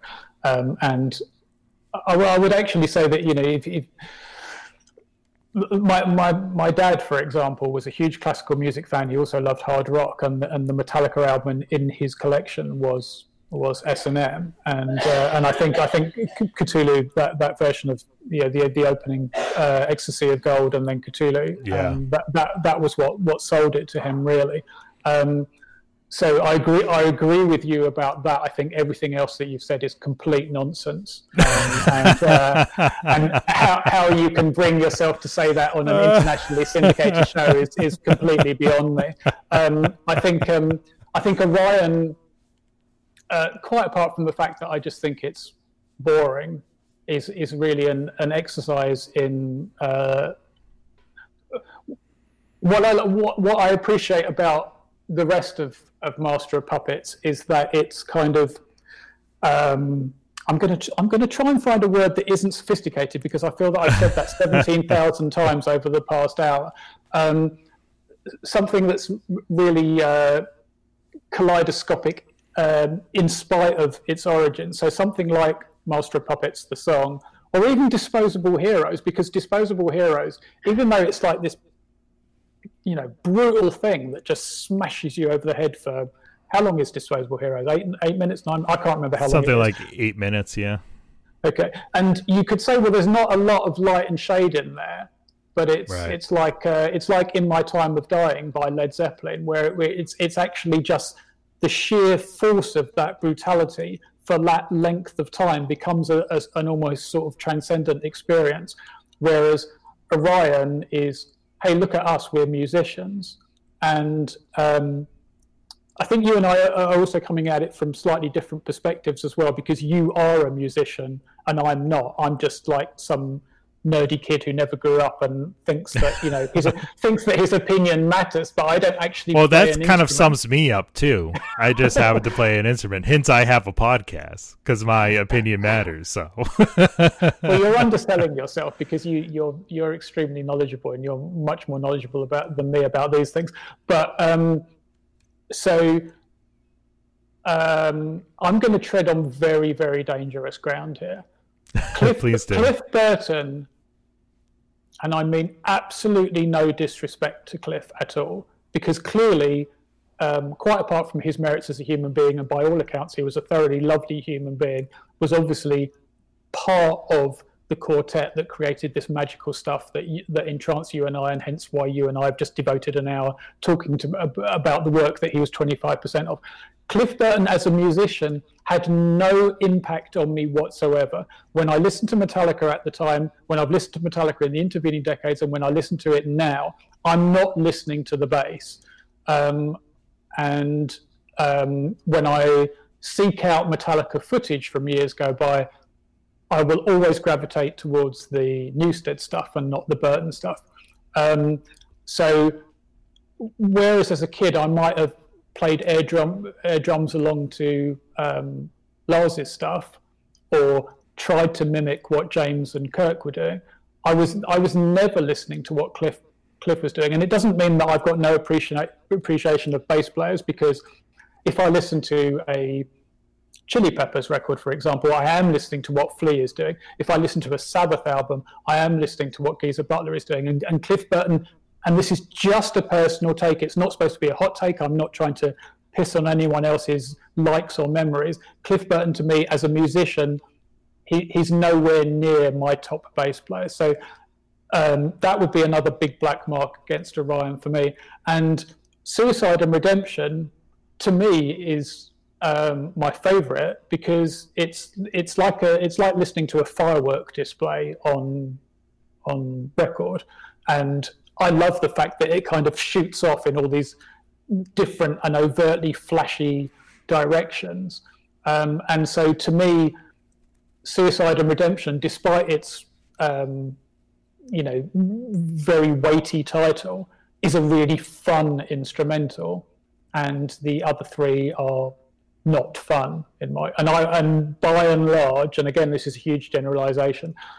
I, I want to have fun when I'm listening to music, and um, and so th- those early 80s are not fun you know th- th- those were metallica being desperately serious. You know that was yeah. the band that was frowning in all their promo photographs and the bands that you know that, that was the band that wanted to kill all the glam bands. And it's like we're going to do this by showing you how heavy and serious we are. Mm-hmm. um, and that's not the vibe that i get from suicide and redemption despite its title. Interesting. And again everybody direct your hate mail too. No i'm just kidding um, so let's take a step back now to 1986. Let's wrap this up. I, I the the thing is, there's so many thrash metal and metal albums of importance and of good quality that were out in 86 that we are not touching upon and it's not to disregard those albums it's because you could dedicate an entire podcast series to the year 1986 in metal so we're kind of just narrowing it in on the big four because of obviously this is a Metallica podcast, and also um, a couple of the other ones out there. Um, because you, you do feature uh, a couple others in your book, which we will plug in 666 songs uh, to make you bang your head until you die, such as uh, your you mentioned Dark Angel, Darkness Descends as a really pivotal album, an important album for you as a music fan, and that's featured in your book as well. So I'm interested out of the out of the well, first and foremost, are there any with all that said, are there any really important uh really high quality thrash metal albums from 1986 in your opinion that we should be ranking among the master puppets, the Reigns in Blood, the Peace Sells, the darkness descends that we have not mentioned. Let's at least give it a mention or not if you if you have any.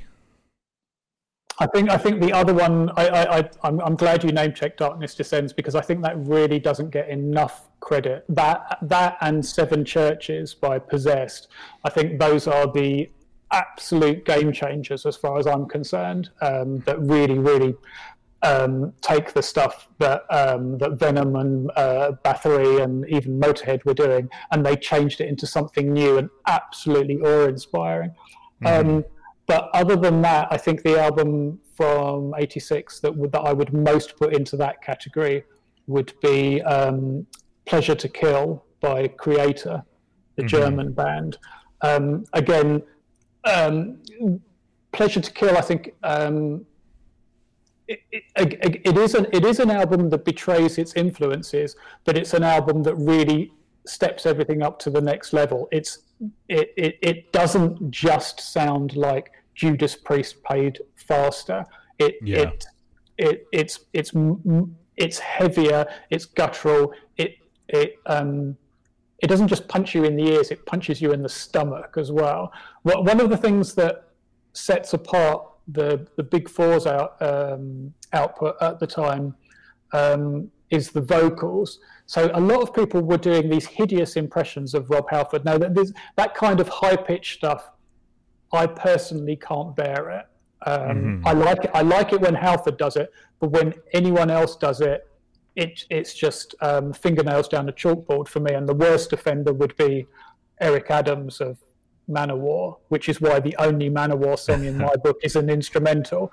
And again, this is not to disrespect people who like that stuff. It's not. I'm not here to tell you that you're wrong. It's just it's not to my taste. Right. And a lot of those of those thrash bands, um, they took that Priest template and they copied not just the guitars and the, the drums, but they also attempted to do these hideous shrieks as well. Whereas Hetfield didn't. Tom Araya did, as you correctly pointed out, he does it on Angel of Death within seconds of Reign in Blood opening, but mm. then he mm. doesn't do it for the rest of the 20, 28 minutes. And thank God. And neither does um, Neil Petrozza of um, of Kreator. And it's it's it's heavy in the sense that, as I say, it punches you in the stomach and it leaves yeah. you kind of wheezing and, and and and sweaty on the floor, just feeling like you've been run over by a steamroller. So um, that that would be the album that I would urge people to check out if they haven't. It's um, it's Pleasure to Kill on the the Noise label. Um, it's a great record. So t- to focus in on uh, just for the sake of uh, have you know uh, before we go off into 10 other bands that we could easily go into spend another three hours talking about let's focus on sort of the main four that you mentioned and that we've been talking about master puppets Reign in Blood Peace Sells, and uh, we'll throw Darkness Descends in there as well where for you does uh, let's talk about the importance and impact of the record and then your personal preference. Uh, I think for me, the importance and impact of these four records are perhaps if you were to rank all these bands' albums in terms of um, importance, all these albums are coming in at number one or two, in my opinion, in terms of importance and impact. When you when you look at the history of thrash metal and the history of metal, but then there's the other part of where do you rank them in the catalog, right? Which is a harder question. It's a personal question. For me, Master Puppets is my favorite album. Um, where for you does it sort of not not that you have to give me an exact number, but where for you does it sort of uh, fall in the grand scheme of Metallica albums? Um, definitely not. Definitely not top three. Um, and I uh, when you when you kindly had me on your show before, and we would we touched on St Anger, and I said, and I, I, would always defend St Anger. I defended it at the time, and I would defend it now. And I think I said to you at the time, "Oh, I wouldn't. That's not. It's yeah, it's nowhere near my favorite Metallica album." But then after I appeared on your show, um, your friend Richard Se who's mm-hmm. well worth following. Anyone, anyone who's interested in slightly kind of um, left field takes on this music that we love, I, I really urge you to, to follow what Richard writes. Um, Absolutely. Um, he sent me a long piece that he'd written about St Anger, and um, and it, it's a, it's a very long piece, but it's exceptionally well written. And I read through that piece, and I thought, do you know what? He's right and if I was to reach for a Metallica album, if I if I was to reach for a Metallica album now, it's probably going to be the Black album. Mm-hmm. Um, that that is my favorite Metallica album. But then I'm thinking, well, what are the others that I'm actually going to listen to? Um, it's not going to be Master because as much as I love half of it, there's half of it that I just think is boring. Um, so the, the albums that I would rank top three would probably be Black Album, Lightning, and St Anger. Um, and uh, and so where would I rank Master of Puppets? I, am not even sure that I would because I think I think there's lots of other. You know, earlier I was being kind of snotty about Kill 'Em All. I'd still rather listen to Kill 'Em All because it, it's just it's just more fun. Um, yeah. So um, you know, where would I rank Master? I'd rank it in the top ten, but have Metallica put out more than top ten, more than what ten is, albums? Probably what not. is what is funny about your top three? If you trade out our number ones and you put Master Puppets there, we have the same top three. Because I would put Lightning and Black Album in my top three. I think too. Which one takes number two and three is going to change depending on what day you talk to me. Um, in terms of Slayer, like I said before, I don't think Reign in Blood is their finest album. Um, you know, I consider myself a casual Slayer fan because there's albums by them that I really like, there's songs by them that I really like, and then there's albums I'm like, eh, I get the gist of it. I've listened to a couple songs or I listened to it once and I'm good. I, it, I, I think you know, even when I see them live, I think they put on a great live show, but it does it, it's not wowed me to uh, a point where I'm like, where I would tell anybody like, you have to see Slayer live like I, I think you have an opinion of Slayer, and that opinion is not going to change whether you see them live or not. You know, it, it it's just very uh, definitive. Uh, I think people's opinions of them are very definitive because it's such a strong uh, one style. Um, it's it's either for you or it's not. Uh, I think for me, maybe Seasons of the Abyss would be number one. I think that has some great songs, has a little bit more variety to it. Um, in terms of uh, when you look at other parts of the Slayer catalog, you mentioned God Hates Us All before. I think the, uh, that's a phenomenal album um, uh, that is oftentimes overlooked in their catalog. And I mean, the song "God Hates Us All." There's nothing more metal or Slayer than you know yelling "God hates us all." Right? It's just a as Tom Araya said in an interview. Uh, I think he was asked about the song title. He's like, I don't really think God hates anybody. It's just a cool song. I'm paraphrasing, but that's more or less what he said. And I was like, it is a very uh, perfect uh, Slayer song in execution, in title, and everything. Um, so I'm interested to hear from you. You are a big Slayer fan. So where where sort of would Reign in Blood rank for you?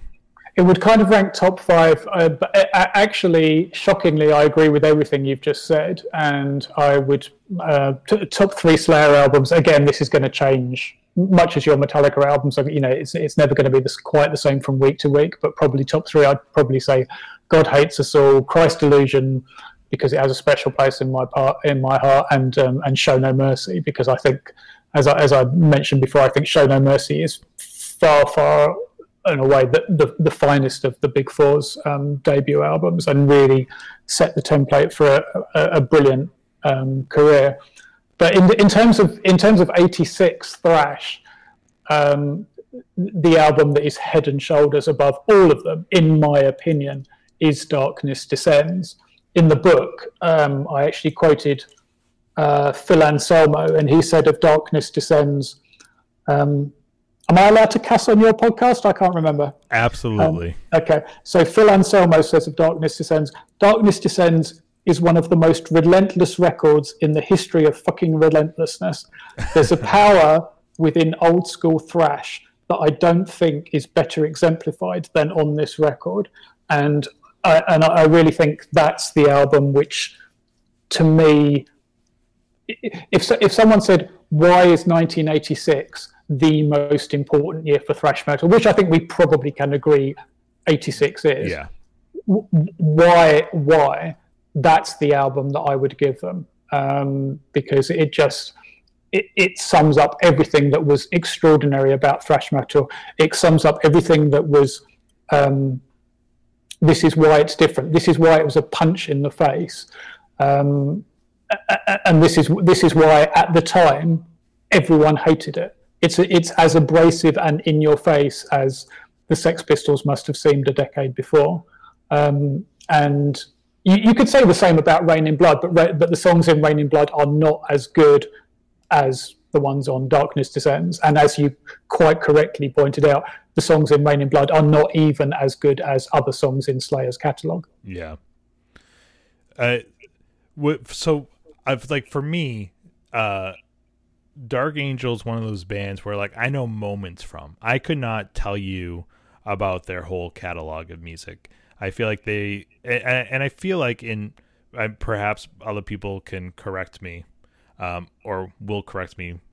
Um, I, I, feel like they're a band with not the same level of consistency as uh, a Metallica, a Slayer, a Megadeth, where it's you know they have these brilliant moments and then they have a lot more kind of I, forgettable moments or lower points in their uh, in their musical output well I, I will completely come clean I, I couldn't name you a dark angel song that is not on darkness descends um, yeah. but in the same way i couldn't name you anything by possess that isn't on seven churches so sure. they're these albums they're these bands which for all i know had a, a, a, fantastic career going on, and I'm not sufficiently motivated to check it out.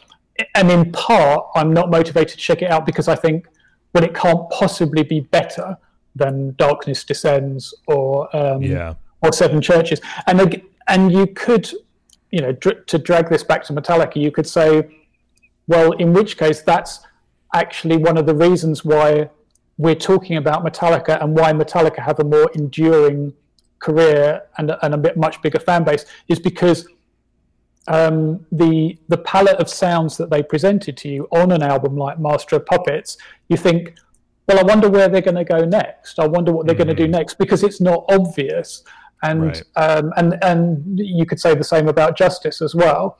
Um, and in fact, you could say about pretty much everything that Metallica have done since then, which is that it was not obvious where they were going to go next. And sometimes they might really not go where you expected them to, such as on Lulu, for example. Um, yeah. So, um, Dark Angel and Possessed are great bands because they made they made these one al- one album that was absolutely fantastic. Um, there's there's what there's actually just sorry I, I, don't want to drag you way beyond your your running time, but there's actually a band that that we haven't mentioned at all, which is Testament, and mm. there's going to be some Testament fans out there who are going, yeah. hang on, Testament did all of the things that you're saying are admirable about these other bands. Testament did that as well, and Testament actually did have an enduring career, yeah. and they actually um, they're one of those bands who who had uh, like you know if Testament put an out an album out now. Um, it's going to do pretty well. It's probably going to get and into the American, American top twenty, for example. And some and of their recent albums have been very stellar. Like they they're still putting out great music. Absolutely, they are, and so and I, I think that's uh, you know when people talk about you know if if the big four was a big five, who would the fifth band be? And you're always going to get Exodus fans going, oh, it should be Exodus. Um, and in fact, uh, here's my hot take for the evening. I'm going to give you a hot take. Bonded by Blood. Oh my God, is there a more pedestrian, overrated album in the history of thrash metal than Bonded by Blood? It's like as if the terrible, terrible cover was not going to tip you off as to what a bad album this is, um, then forcing yourself to listen to that boring, generic thrash metal. Um, that that's my hot take for the evening. I can't stand Bonded by Blood, and so would Exodus deserve to be the fifth of the big five? Absolutely not. Um, Testament yeah. is the band. The Testament well, is the band, and there are lots of people who would probably suggest that Testament are more worthy than Anthrax. I wouldn't be one of them, but but lots of people would say that. I agree with you. I, I think the problem with Exodus is, in my opinion, is that they've had a career of, uh, like really high turnover with band members. They've gone in. I feel like they've had a kind of musical identity crisis throughout their career where they're kind of like, all right, well, let's go in this direction because a lot of bands right now are going in this direction. Kind of that type of thing. Where I just feel like Testament has been very consistent throughout their career of putting out quality work with a, all the key members kind of staying on board and in place. Um, which you know, I I know people are going to say, well, what about Megadeth? Yeah, but Mustaine is that person. They can Mustaine can have a rotating staff of people because he's the primary songwriter. He's the visionary of that band, so it works. If you took Mustaine out of the picture, obviously it would not be Megadeth, right? It would be something completely different. It'd be a David Ellefson side project, or I guess he's not in the band anymore, so it'd be just a group of random four people.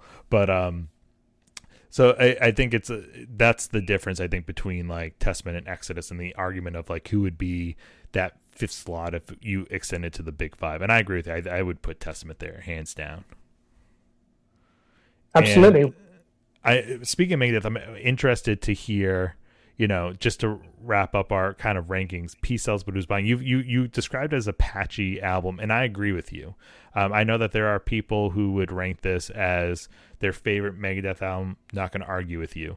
For me, that album is Rust in Peace. I think it's flawless from start to finish. I think it's a pretty much perfect thrash metal record. Um, and I and I guess my hot take would be if I had to rank uh, another Megadeth album. I'm going to put an album like Cryptic Writings above Peace Sells, but Who's Buying Too. I just think it's stronger songs from start to finish. Um, I'm not discrediting Peace Sells, but Who's Buying because like Wake Up Dead, classic. Peace Sells, classic. Uh, Good Morning Black Friday, love that piece. But like, I don't need the I Ain't Superstitious cover. I don't need you know it, this. To me, that album has more filler than the other Big Four records from 1986 that we've mentioned. And I think part of that is because it's their second album. Like they're still kind of carving out their identity to a certain extent. Whereas, you know, Metallica's their third album. They've kind of got it more figured out at that point because they've had a longer time to kind of uh, gel together as uh, as a band, as a unit. Yeah, I, shockingly, I kind of agree with you. Um, I, I, think I would also agree with you that um, Rust in Peace is Megadeth's masterpiece. I was listening to um, Wake Up Dead again the other day. Wake, Wake Up Dead, I, for me, is up there with Disposable Heroes. It's just one of those songs, in, in the same way as Disposable Heroes made me a Metallica fan and to this day is probably my favorite Metallica song. Um, I, I, feel the same about Wake Up Dead because when, you know, just just the introduction to that song, you know, the drums just take your fucking head off and yeah. you don't recover. And it's just an astonishing, breathtaking piece of work. But w- with Rust in Peace, um, you know, you've got Hangar 18 on there, and Hangar 18 is that's one of the greatest songs. But when I was listening yeah. to I'm sure I'm sure lots of other people have, have had this thought as well, and I'm sure that I'm sure if you look online, there's probably people who work out a fantasy track listing, but you kind of you kind of think, and for all I know, I apologise if this is ground that you've trodden on on your show before. Um, you know, this sort of fantasy scenario where Mustaine stays in the band. Mm-hmm. Um, if you you know, imagine if you had an album that had Wake Up Dead and Disposable Heroes on it. I mean, that would be astonishing. Well, it, it's always fun to imagine like, well, what would this song sound like with Hetfields playing rhythm guitar or Hetfield singing, or what would this song sound like with a Mustaine solo on it, or um, you know, if you take a, like a I'll, I'll, for lack of a better phrase, I'll say generic Megadeth song and a generic Metallica song, but that maybe have like one or two cool riffs. Will those riffs work together, make something less generic and cooler? but then you know it's like at the same time i'm like well maybe if they were still a band wake up dead never sees the light of day. Maybe if they're a band um, you know hangar 18 never sees the light of day. Maybe master puppets never sees the light of day. You know it's like it it's fascinating to think about what in my opinion what these songs would sound like with the members playing uh, if they were joined together as one band but the songs would change and ultimately they're not going to be the songs that we know and love. No, they're not. And in fact, actually, Wake Up Dead is a perfect example of that because the thing that really makes Wake Up Dead is Gar Samuelson's drumming. And right. as much as I would defend Lars's drumming to the death, um, Lars was ne- Lars on Wake Up Dead simply would not be as good as Gar Samuelson. So you're you're absolutely right. So yeah, it's it's kind of it's an interesting fantasy, but would the songs be as good? Probably not. Probably not. Well, it's like the Megadeth always had this. Um, I think where they have their edge as a band is they kind of have this slight technical edge in terms of technically playing their instruments. They're very proficient, and you need, it, it, you know, Gar Samuelson and Chris Poland came to them with this background in jazz fusion and having kind of like that loose, uh, but tight jazz drumming uh, of Gar Samuelson really makes those first two records, I think. And you know, it takes a special player, uh, I think, to kind of fit the Megadeth mold, which is why perhaps other lineups have not worked out as well as a couple of those classic lineups, right? Um, but it, it takes like a special person, a special finesse, a special style to really elevate those songs. Whereas Lars Ulrich will be the first one to say he'll never be that player.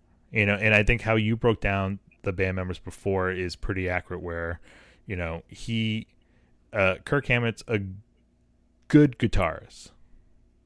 Uh, they've always had good bassists they've always had uh, lars ulrich is a proficient drummer he's the perfect drummer for that band but uh in, in james hetfield's kind of being like the the master of rhythm guitar riff writing, not to discredit uh, the other songwriting contributions from the other members, but it's just you you know you if you have a band that's you take the world's best musicians and you put them in a room to create a band, it could sound like garbage.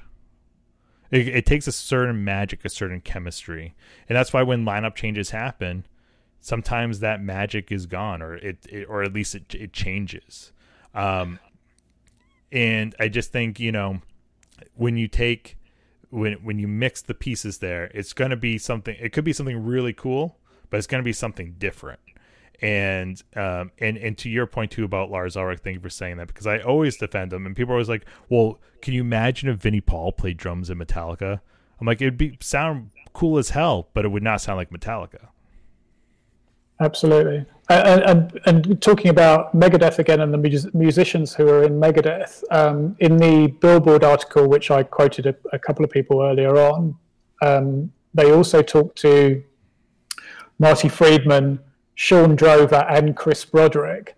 And I, I think I, I, don't know if that was someone mischievous at Billboard trying to get members of yeah. Megadeth um, talking about Metallica, and all three of them rate it Master of Puppets as either their favorite album or one of their top three favorites. Yeah. And um, Marty Friedman, a, a, a, absolutely extraordinary musician. I, I think you know, there's a, a, strong case for saying that he is the the, the finest guitarist who's who's passed through those ranks. Absolutely. He, he said um, when Master of Puppets came out, I went from being a fan to realizing just how big league metal could be done and presented to the mainstream while still sounding underground as hell. And I think that's a that's a really good um, that's a really good summation of the strength of Master of Puppets, where they did take this sound that was phenomenally underground, yeah, and they they presented it to the mainstream. Um, you know, via the Ozzy tour or via their own hard work of just shoving it in people's faces and going, here is something you haven't heard before. Right. Um, and then becoming the mainstream. Um, I, I, think, and I think that's a, a, really fascinating thing that they did, and no, no, one else did it. You know, Slayer didn't do it, Megadeth didn't do it, Metallica were the band, the band who, against all the prevailing tra- trends that we've talked about at that time, and doing it in that you know two year period when the biggest band on the earth, on earth was Bon Jovi, who by the way I'm not disrespecting because I think they did great stuff as well. But if you say that is the um, that's what you should be aiming for as a hard rock band that sells, and then Metallica come along and go, oh no, fuck you. we're gonna. I'm. We're, we're, here's here's disposable heroes and master of puppets and Orion instead. Here's the exact 180 degree opposite of that. Right. And then actually, Metallica then also become this globe straddling multi multi platinum band as well. Um, and they don't do it by sounding like Journey, which is what Bon Jovi did. They did they did it by sounding like Metallica, and that is the for, for all that I might be, you know, seen to be disrespecting Master of Puppets. That is that is the legacy of Master of Puppets. That's why Master of Puppets is so important. That's why 1986 is so important. Is that they made this massive statement, and it's like, fuck you. This is what we're going to do, and this is what that's what they did, and they changed not just metal, they changed rock music forever. I think that is the perfect way to end this episode about 1986 thrash metal. Bruno MacDonald, where can everybody find you online and where can everybody find your book? Again, 666 songs to make you bang your head until you die. And please, if there's anything else you would like to plug at this time, please do so. No, no, no. You've been very, very generous. So um, uh, I'd love it if people would check out the book, and I'd love it if people would tell me, um, you know, if they'd like to look through the book and say, "Well, you're nuts that you've picked completely the wrong songs," um, because it is a very personal perspective. You know, it's essentially my favourite hard rock and metal songs of the past, you know, six trillion years. Yeah. Um, so you can you can get the book on all the obvious places: your Barnes and Nobles, your um, Amazons, and the publisher's own website. It's Laurence King Um, and in terms of where you can find me online, um, I'm on Instagram and I'm posting covers and quotes from the record. And the uh, Instagram avatar is a is a picture of me in all, in all my studded wristband glory. And on Twitter, I'm Bruno MacDonald One, and you'll find me uh, commenting on the on the Metallicast Twitter feed as well. Awesome! Thanks so much, Bruno, for coming on Metallicast. Again, we'll do it a third time. We'll we'll maybe next time we dive into the 1990, 91, 92 era of metal. That would be great. And just before I go, I just want to say once again, I, I want to say thank you to you, Brandon, because you, I, I think um, people, including myself, I think probably underestimate exactly how much work goes into a show like yours. And you're not just getting on on you know Skype or whatever and just chatting to people. You put an immense amount of research and dedication and love into it, and then also maintaining uh, your presence on the on the social media um, channels as well. And I really enjoy this. You know, I, I can't. I, am I'm, I'm a kind of late joiner to the Metallicast world, so there's lots of, of the earlier episodes that I've still got to catch up on. But I've been listening to it, and I've been really enjoying what you do. And I know it's a lot of hard work for you, and you've got to juggle that against, you know, your your job and your family commitments as well. So I'd just like to say, on behalf of all the Metallicast um, listeners, thank you to you for what you do. Thank you, Bruno. I appreciate that. And this is why Bruno's welcome back anytime. All joking aside, thank you, Bruno. This was great. Thank you so much. Cheers, Brandon. Take care. Bye.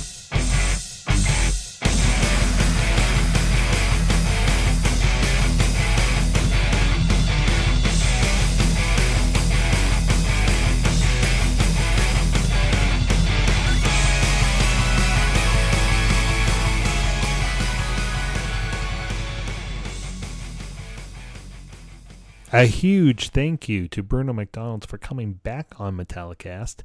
If you're interested in purchasing his book, 666 Songs That Make You Bang Your Head Until You Die, please check out the link in the episode description.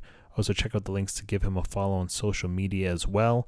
If you're not yet following Metallicast on social media, please do so at Metallicast Pod on Facebook, Twitter, and Instagram. If you are new to the podcast, please subscribe, download, leave a positive five star review. All that goes a long way in helping the podcast continue to grow and helping me on my quest for world domination. One last plug before I leave you. If you enjoyed the music in this episode, and I know it was fantastic, I say this all the time, but I love that creeping death intro. All that is by one man, Hector Castro, who makes up Bison out of the UK. Check out the links in the episode description to give him your support. Check out his music. It is really fantastic stuff. Until next time, ladies and gentlemen, mill up your ass. yeah. Fans not experts.